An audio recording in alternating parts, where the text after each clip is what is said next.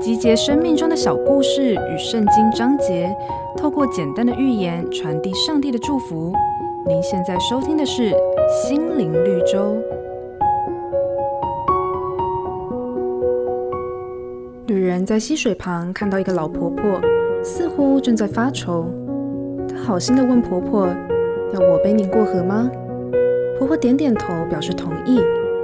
女人辛苦地背着老婆婆渡过了溪水。结果他居然连一个谢字也没有说，就匆匆走了。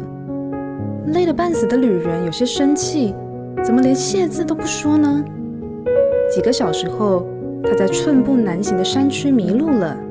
一位年轻人追上来，气喘吁吁地说：“谢谢你帮了我的祖母，他要我带些东西来，说你用得着，便从袋子里拿出了干粮和水。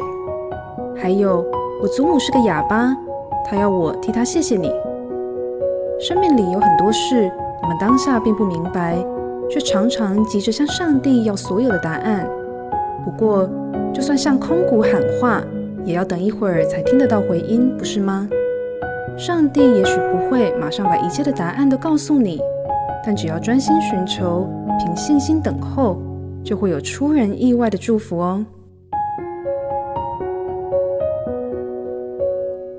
本节目由好家庭联播网、台北 Bravo FM 九一点三、台中古典音乐台 FM 九七点七制作播出。瑞源银楼与您共享丰富心灵的全员之旅。